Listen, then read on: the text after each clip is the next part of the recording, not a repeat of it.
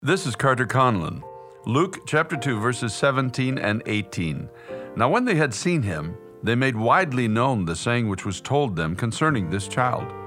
And all those who heard it marveled at those things which were told them by the shepherds. One of the beauties of the conversion that you and I have in our lives is that there is this inner explosion of gladness, the sense of being in a right relationship with God. It comes also with a desire that others may come to know him the way that we have. This is what happened in my life. I was fearful, then suddenly free. God takes us beyond the limitations that once governed our lives, and he brings us into something that brings glory to his name. Don't be minimized. Don't be led by what others have spoken over your life. God has given you a divine purpose in your future. Freedom awaits you this Christmas. Remember, it's time to pray.